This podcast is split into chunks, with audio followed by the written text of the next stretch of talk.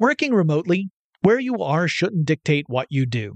Work from the road by turning your vehicle into a reliable high-speed data Wi-Fi hotspot with A T and T in-car Wi-Fi. On the network that covers more roads than any other carrier, take your work on the road and A T and T will be there to keep you connected. Connect up to ten devices and stream conference calls, finish up that presentation, or answer last-minute emails. Why wait? Go to att.com slash in-car Wi-Fi today for free trial eligibility. Based on independent third-party data, number of devices varies by manufacturer. Always pay careful attention to the road and don't drive distracted. Wi-Fi hotspot intended for passenger use only when vehicle is in operation. Compatible device and vehicle required. We all can't help but wonder what adventure lies just over the next ridge. A Nissan Rogue, Nissan Pathfinder, or Nissan Armada will take you there. If you're taking on your adventure in a new twenty twenty-four Nissan Rogue, class-exclusive Google built-in is your always-updating assistant to call on for almost anything. Google Assistant, Google Maps, and Google Play Store are built right into the twelve point three inch H D touchscreen infotainment system of the twenty twenty-four Nissan Rogue. Nissan's S U V has the capabilities to take you where you want to go. Learn more at nissan u s a dot com. Across America, B P supports more than two hundred seventy-five thousand jobs to keep energy flowing. Jobs like updating turbines at one of our Indiana wind farms and producing more oil and gas with fewer operational emissions in the Gulf of Mexico. It's and, not or. See what doing both means for energy nationwide at bp.com slash investing in America. eBay Motors is here for the ride. Your elbow grease, fresh installs, and a whole lot of love transformed one hundred thousand miles and a body full of rust into a drive entirely its own. Brake kits, L E D headlights, whatever you need, eBay Motors has it. And with eBay Guaranteed Fit, it's guaranteed to fit your ride the first time, every time, or your money back. Plus, at these prices, you're burning rubber, not cash. Keep your ride or die alive at ebay motors dot com. Eligible items only. Exclusions apply. Get in touch with technology with Tech Stuff from how stuff works dot com. Hey there and welcome to Tech Stuff. I'm your host, Jonathan Strickland. I'm an executive producer with HowStuffWorks and I love all things tech. And this is another bonus episode from sunny Las Vegas, Nevada, or I should say Nevada. I've been informed that is the preferred pronunciation among the locals here. I just pronounce it the way most people pronounce it. So I apologize if I fall by the wayside yet again. But yes, I am here attending Sweet World eighteen. It is a big cloud computing conference. And uh just wanted to start producing some episodes while I'm here. This is one of those special things where when I go to events and conferences, my goal is to give you guys more of the stuff you like. So uh I'm going to drop a few episodes this week. Hopefully uh you'll get them as the week goes on. There's going to be one today about cloud computing, but I also plan on doing specific ones about NetSuite, that is the organization that throws Sweet World every year, and Oracle, which is NetSuite's parent company. Uh, Oracle purchased NetSuite a couple of years ago. And so I'm going to cover those as well, as well as maybe any other kind of cool topics that I happen to encounter while I'm here at the conference. So far, it's been kind of an overview, so that's where I'm going with uh for now. And I've I've talked about cloud computing in the past. Um, I've I've covered it a couple of times on Tech Stuff, but it kind of bears going over again because it's one of those big buzzword terms that I think a lot of people have heard. And most people, I think, by this point have a fairly good grasp of what it's all about, but there's still some confusion out there, and I kind of want to clear that up. So we're going to talk about what exactly is cloud computing, how did cloud computing evolve over time, because the idea is pretty old, why is it such a big business, and and how does it actually work? What's going on there? Well, first things first, cloud computing is a very broad term. It covers an enormous number of different offerings and services, but in general, It's a method of delivering services over a network, essentially allowing people to access a computer that does not belong to them in order to do something. Now, that something could be storing information. It could be processing information. It could be uh developing an app. It could be all sorts of stuff, and we'll cover a lot of that in this episode.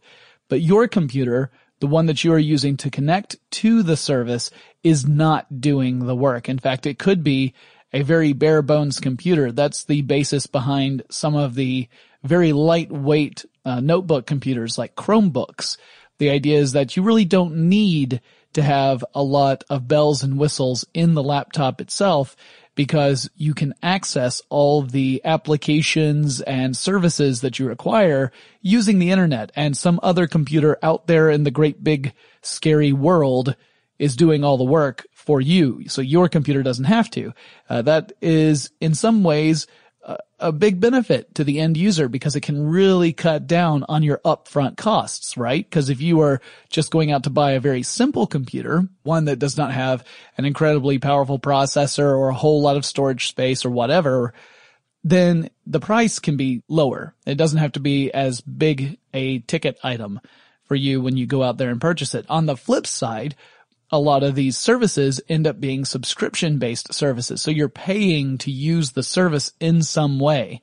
Uh, some of them are ad-based rather than fee-based, so you're still technically generating revenue, but you're doing it by looking at ads as opposed to paying a subscription service. But uh, the, in the long term, over a really long use case scenario, it could be argued that your little you know, lightweight Chromebook kind of, of computer cost more than if you had purchased a computer with native software stored on it, but you would have less capabilities as well. Now, I'm going to cover all of this in more detail throughout this episode. So just know that cloud computing, it's a, it's a pretty big deal. It's, it's not just big as in it makes huge amounts of money. I mean, it's a multi-billion dollar industry.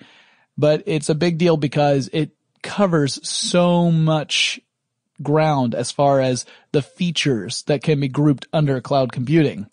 Now, the cloud computing model lets you take advantage of another computer's capabilities to bolster your own. And like I said, the service could be as simple as cloud storage. That just means that you're storing files on some other computer system somewhere. Uh, typically, that would be in some sort of huge data center. And normally that would mean the files were actually on multiple computers throughout the data center, not just one. And that's for the purposes of redundancy. That way, if one of those computers should fail, you can still access your files. So if you were to visit one of these giant data centers, first of all, you would notice that the air conditioning system is on overdrive to keep the computers cool enough to operate at maximum efficiency. You would also notice just row upon row upon row of server stacks, and each of those servers would represent a a device that could be processing information or storing information for customers. And your own personal photos, let's say that you're visiting the data center that belongs to the company that that offers up a, an online photo album service that you use, you would probably discover, if such a thing were possible, that your photos existed on multiple computers within that data center, and multiple copies of each photo would be on different, uh, would be within that data center. They'd be on different servers, not multiple copies on the same server, but a copy might be on server A, and another one might be on server M, and another one might be on server B seventeen, that kind of thing.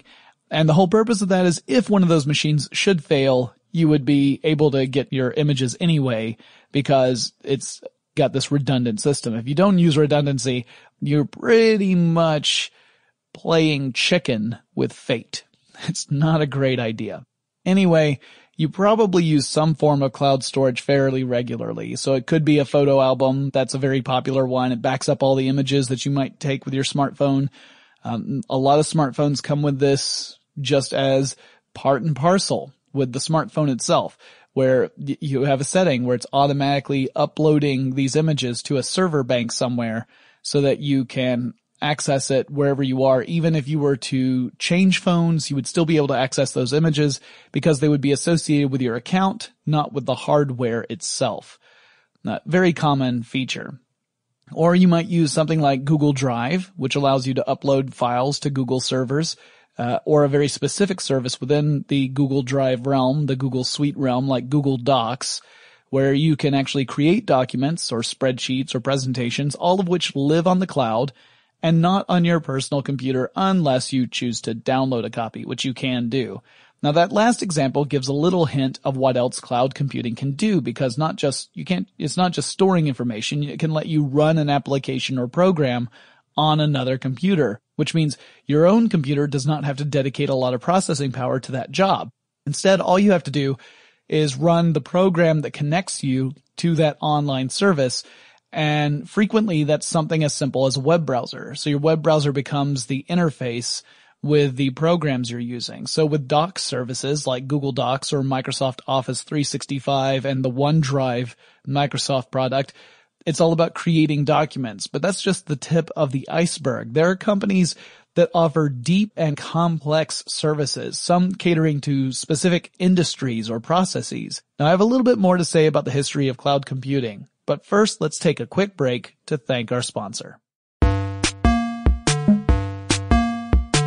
Working remotely, where you are shouldn't dictate what you do. Work from the road by turning your vehicle into a reliable high-speed data Wi-Fi hotspot with A T and T in-car Wi-Fi. On the network that covers more roads than any other carrier, take your work on the road and A T and T will be there to keep you connected. Connect up to ten devices and stream conference calls, finish up that presentation, or answer last-minute emails. Why wait? Go to att.com slash in-car Wi-Fi today for free trial eligibility. Based on independent third-party data, number of devices varies by manufacturer. Always pay careful attention to the road and don't drive distracted. Wi-Fi hotspot intended for passenger use only when vehicle is in operation. Compatible device and vehicle required. Across America, B P supports more than two hundred seventy-five thousand jobs to keep energy flowing. Jobs like building grid-scale solar energy in Ohio and producing gas with fewer operational emissions in Texas. It's and, not or. See what doing both means for energy nationwide at bp.com slash investing in America. A spirit of adventure lives inside of us. Nissan's S U Vs have the capabilities to transform your spirit of adventure into actual rubber meets the road into the wild, true blue real life adventure. You just need a Nissan and a plan. Or better yet, just a Nissan. You can hop into a Nissan Rogue and discover what comes next. Don't worry, the Nissan Rogue has your back. Class-exclusive Google built-in is your always-updating assistant to call on for almost anything. Just climb in and go. No need to connect your phone. Google Assistant, Google Maps, and Google Play Store are built right into the twelve point three inch H D touchscreen infotainment system of the new twenty twenty-four Nissan Rogue. No matter where you roam, you'll stay connected to home.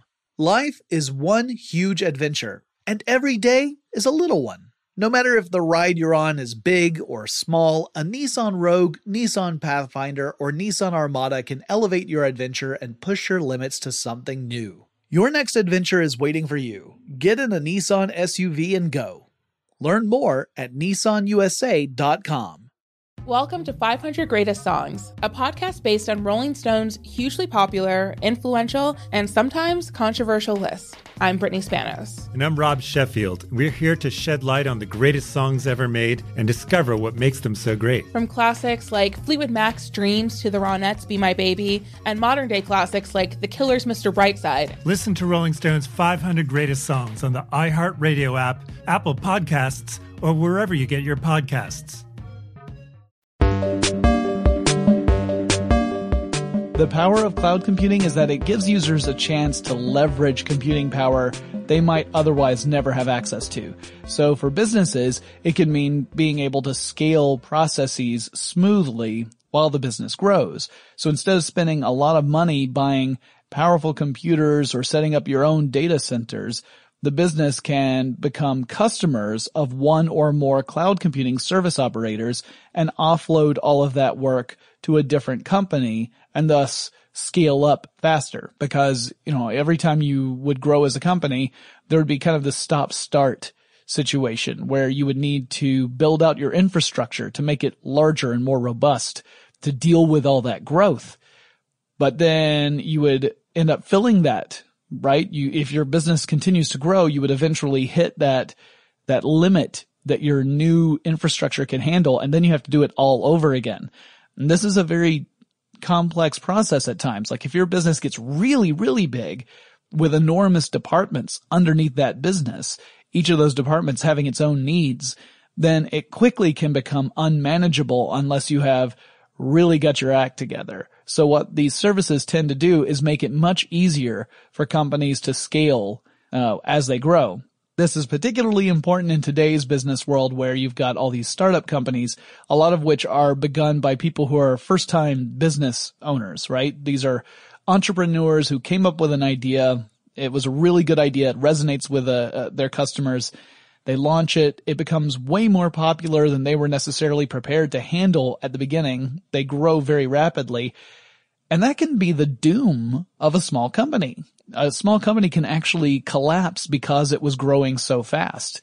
That uncontrolled growth can mean that people make bad decisions about where they need to put their money in order to sustain the company as well as to continue to grow.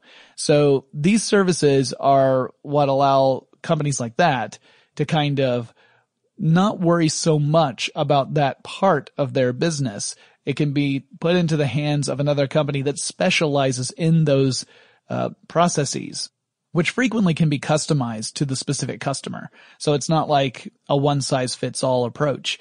But the whole point of it is that the business owners don't have to worry about all that themselves. They can actually work and partner with these other companies to handle some of that while they, the business owners continue to concentrate on the very core of the business itself.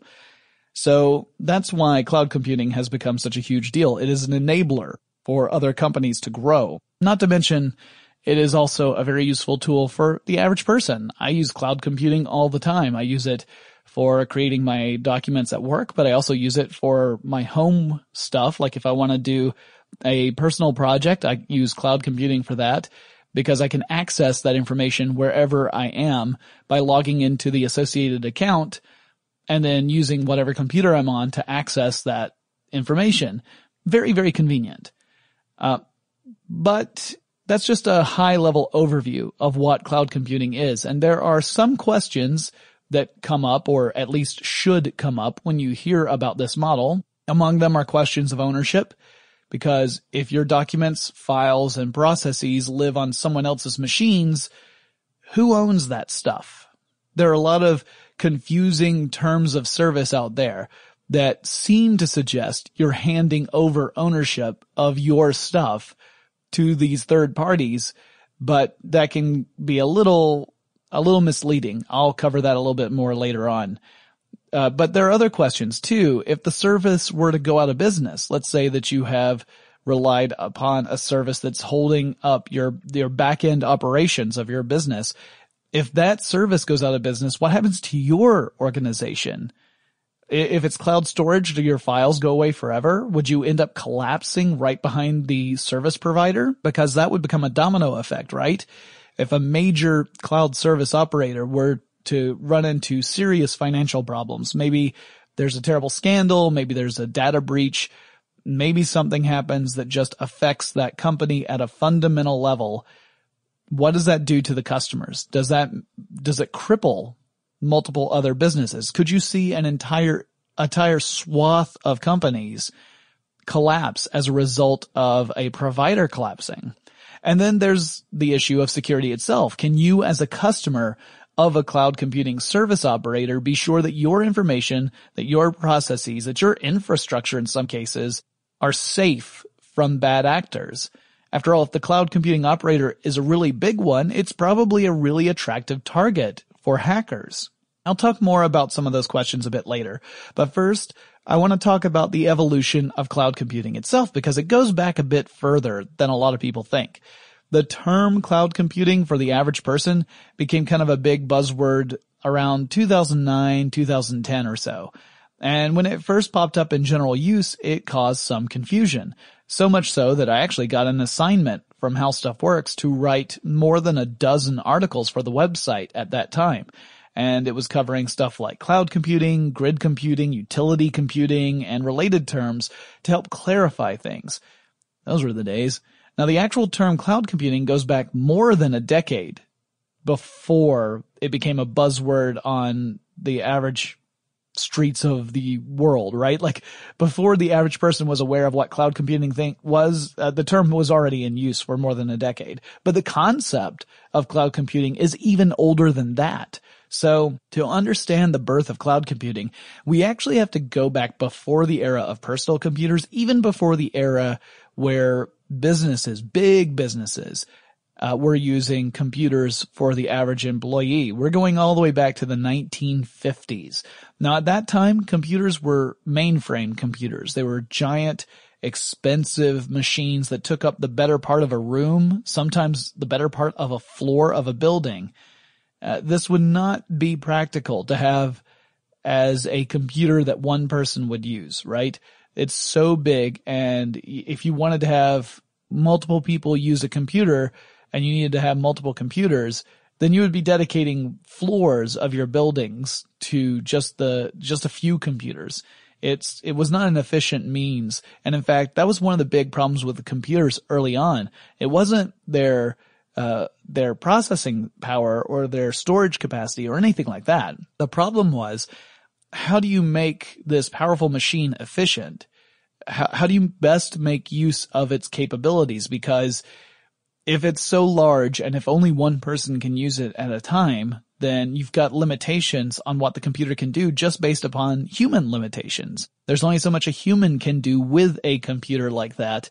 And It, it it meant that there were very few use cases for a computer that were compelling enough to to really uh, uh, justify the expense of one. The solution in the nineteen sixties was to create computer terminals, which typically consisted of a workstation that has like a keyboard and maybe some other input devices, and then an output device like a display. The terminal wasn't in of itself a computer. It was more of an interface for accessing the mainframe computer. So you'd still have a centralized computer, but then you would have one or more terminals that would allow users to interface with the computer. And then when paired with a strategy called time sharing, a mainframe could support multiple terminals. This concept was first described by John Backus in nineteen fifty-four, but it took several years for someone to come up with a practical means of uh, enabling it. And in nineteen sixty-one, there was the computer scientist and the father of artificial intelligence, John McCarthy, who proposed that the time-sharing model, once fully developed, could give rise to the shift of computer as a utility service. So in other words, in the future, he would argue, customers could pay to make use of a computer's processing power and for specific applications as well. So instead of owning a computer, you would pay someone else to make use of their computer's abilities to complete a task. Uh, now, this did not foresee the development of the personal computer because, again, at the time, computers were enormous. They were very complicated. They were difficult to work with. You had to have a very specialized set of knowledge and skills in order to work with these computers. So it seemed like it was well outside the realm of the average person. People weren't thinking in terms of personal computers. So what McCarthy was proposing was a model where you would still be able to take advantage of a computer's processing power, but you would pay on demand, right? You would pay whenever you needed to use a computer, and then in return, you would get some application run or some computation performed. And this would actually become part of the foundation for modern cloud computing. While we kind of bypass this for a while, it's come back around. Utility computing is related to cloud computing. It's not synonymous, but it is related to it. Now, I've got a little bit more to say about cloud computing, but first, let's take another quick break to thank our sponsor. Working remotely, where you are shouldn't dictate what you do. Work from the road by turning your vehicle into a reliable high-speed data Wi-Fi hotspot with A T and T in-car Wi-Fi. On the network that covers more roads than any other carrier, take your work on the road and A T and T will be there to keep you connected.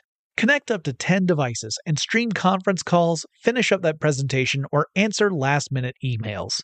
Why wait? Go to att.com slash in-car Wi-Fi today for free trial eligibility.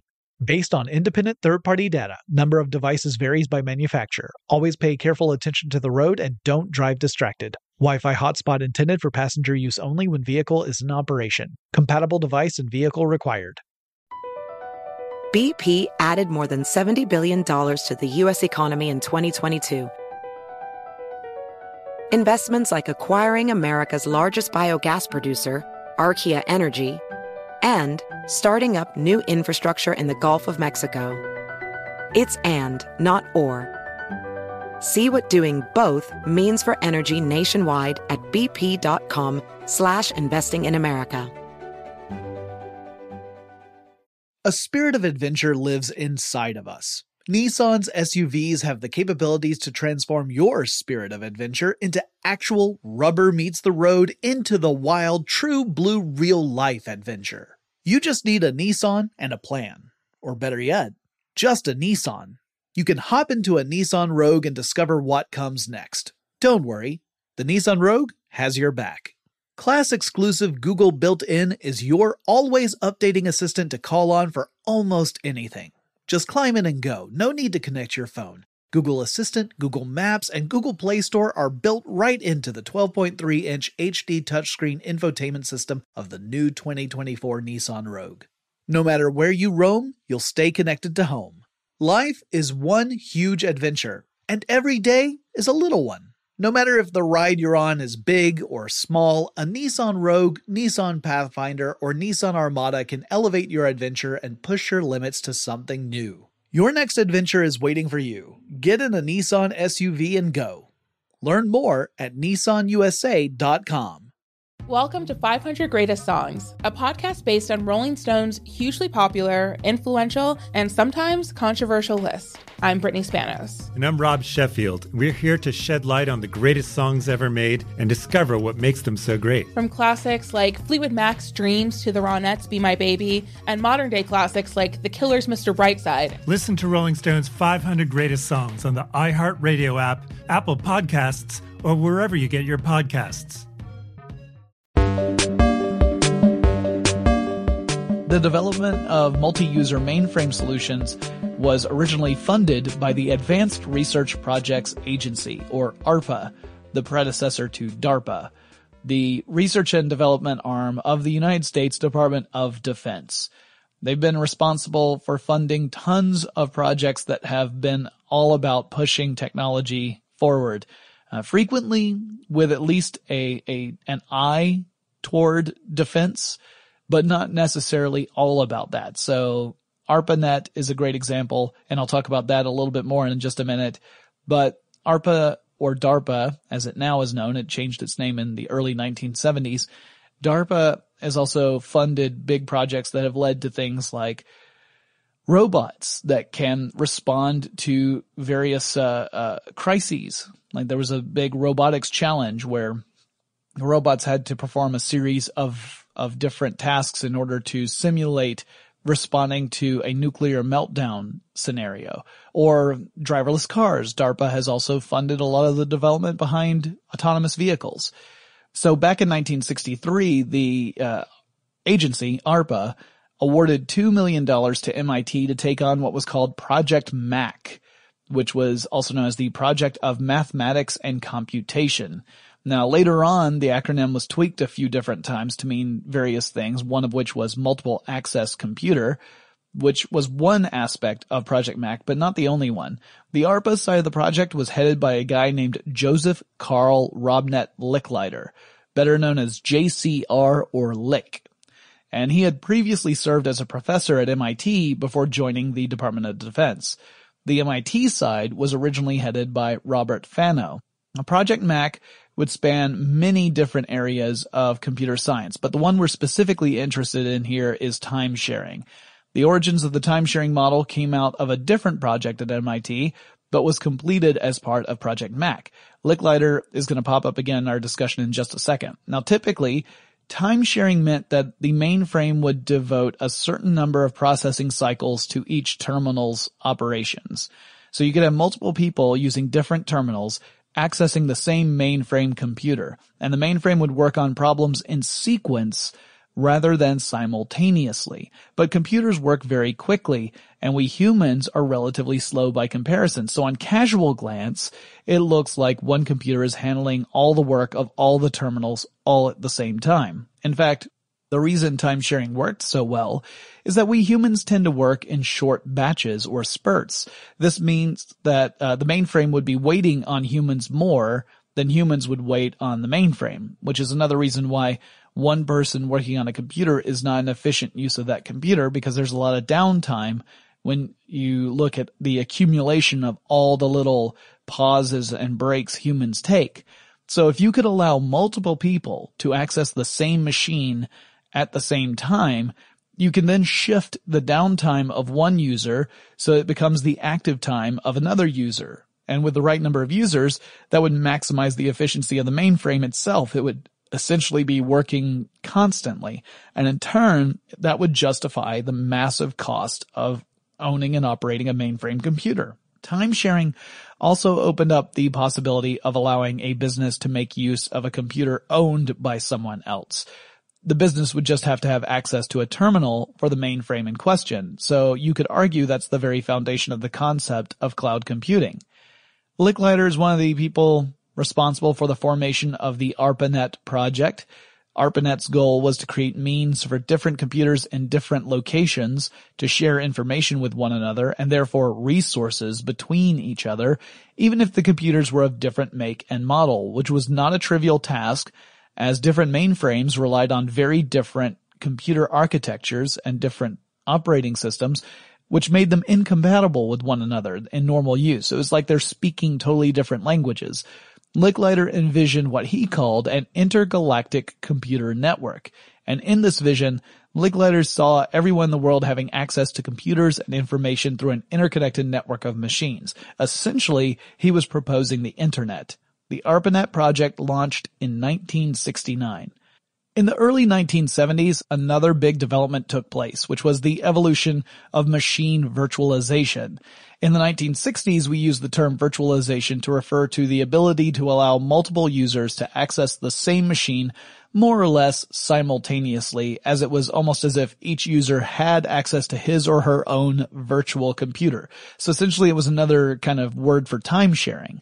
But in the nineteen seventies, the meaning began to shift as computer scientists found ways to create virtual machines within a computer itself. The computer runs software that allows it to partition off assets to run an instance as if it had a second machine inside the main machine. It takes up some of the primary machine's abilities, some of its processing abilities, some of its storage. It's it's almost like you've just divided one mainframe into two computers, but you're doing it on the software level, not the hardware level. And you could even run different operating systems on the same computer this way. You could create essentially what amounted to an emulator that would allow software meant for a different type of computer to run on another computer. We do this today. There are a lot of computers out there that run Uh, different operating systems simultaneously, and you can switch back and forth. And it's essentially this virtualization software that allows the computer to divide itself up so that some of its assets are dedicated to running one operating system and the other assets are dedicated to running another operating system. So you might have Linux and Windows, for example, or Macs had uh, virtualization that allowed you to run Windows on a Mac. So that way you could run Windows-based software on the Windows operating system platform as if it were a Windows P C, or you could switch over to the Mac side and run Mac software that was designed to run on the Mac operating system. Because remember, different programs meant for specific operating systems are not interoperable with other operating systems. So virtualization began to take on a slightly different word, a different meaning rather, Uh, in the nineteen seventies, but it also meant that you could create a virtual machine that someone could access. And that's another one of those little founding notions of cloud computing. Technology would continue to evolve. ARPANET would pave the way for the internet, which sort of began to coalesce in the late seventies, early eighties. Uh, the web, of course, would be another evolution of that. You would start, you know, a layer on top of the internet. The web and the internet are not synonymous. They're not the same thing. But the web is a layer that exists on top of the internet, and it's frequently the way most of us access the internet. We tend to access it uh, using the web and email. Those are two big ways. And then we also have apps which can access the internet. Uh, they often have a web-like interface, so a lot of times we associate that with the web, but they could be completely independent of the web. So we also access the internet through apps, but I think most of us kind of associate the web with the internet as being almost one and the same, although you should keep in mind that's not exactly true. Anyway, people before the web would call into other computers using modems, Uh, and they would upload or download files from them. They could do that on bulletin board systems. I've talked about those recently. Uh, but then also later on through internet servers, you could use things like Telnet to log in remotely into another machine. Guys, I've got a lot more I want to say about cloud computing, but in order to get these episodes out properly, I'm going to cut this one a little short because hotel Wi-Fi makes it really hard to upload larger sound files. So we're going to rejoin this conversation with a discussion about some other forms of computing that are similar to cloud computing, like grid computing. And then we'll talk a little bit about what cloud computing is used for today, some of the more recent developments in the world. And uh, then we'll conclude before we move on to our next subject. So I want to thank everyone out there for listening to this bonus episode of Tech Stuff. If you have suggestions for future episode topics, let me know. Send me an email. The address is techstuff at howstuffworks dot com, or drop me a line on Facebook or Twitter. The handle at both of those is techstuffhsw. Remember, you can follow us on Instagram. And also go to twitch dot t v slash tech stuff to watch me record these shows live, at least the normal ones when I'm back in the studio. On these remote uh, recordings, I don't tend to stream them because said hotel Wi-Fi problem. But I look forward to seeing you guys in the chat room, and I'll talk to you again really soon.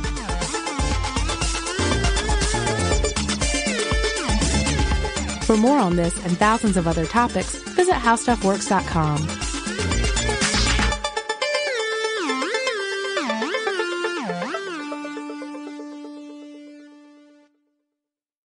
Does money stress you out? Let FACET flip your financial chaos into clarity. Finding FACET immediately put us at ease. FACET's innovative approach to financial planning ensures your money works as hard as you do, enabling members to experience the joys of having your finances in order. And that makes us FACET for life now, I guess. Visit facet dot com, F A C E T dot com to learn more. This ad is sponsored by FACET. FACET Wealth is an S E C-registered investment advisor. This is not an offer to buy or sell securities, nor is it investment, legal, or tax advice. These testimonials are from current FACET members who are not compensated. All opinions are their own and not a guarantee of a similar outcome. Welcome to five hundred Greatest Songs, a podcast based on Rolling Stone's hugely popular, influential, and sometimes controversial list. I'm Brittany Spanos. And I'm Rob Sheffield. We're here to shed light on the greatest songs ever made and discover what makes them so great. From classics like Fleetwood Mac's Dreams to the Ronettes' Be My Baby, and modern day classics like The Killer's Mister Brightside. Listen to Rolling Stone's five hundred Greatest Songs on the iHeartRadio app, Apple Podcasts, or wherever you get your podcasts. There's plenty to celebrate in March and National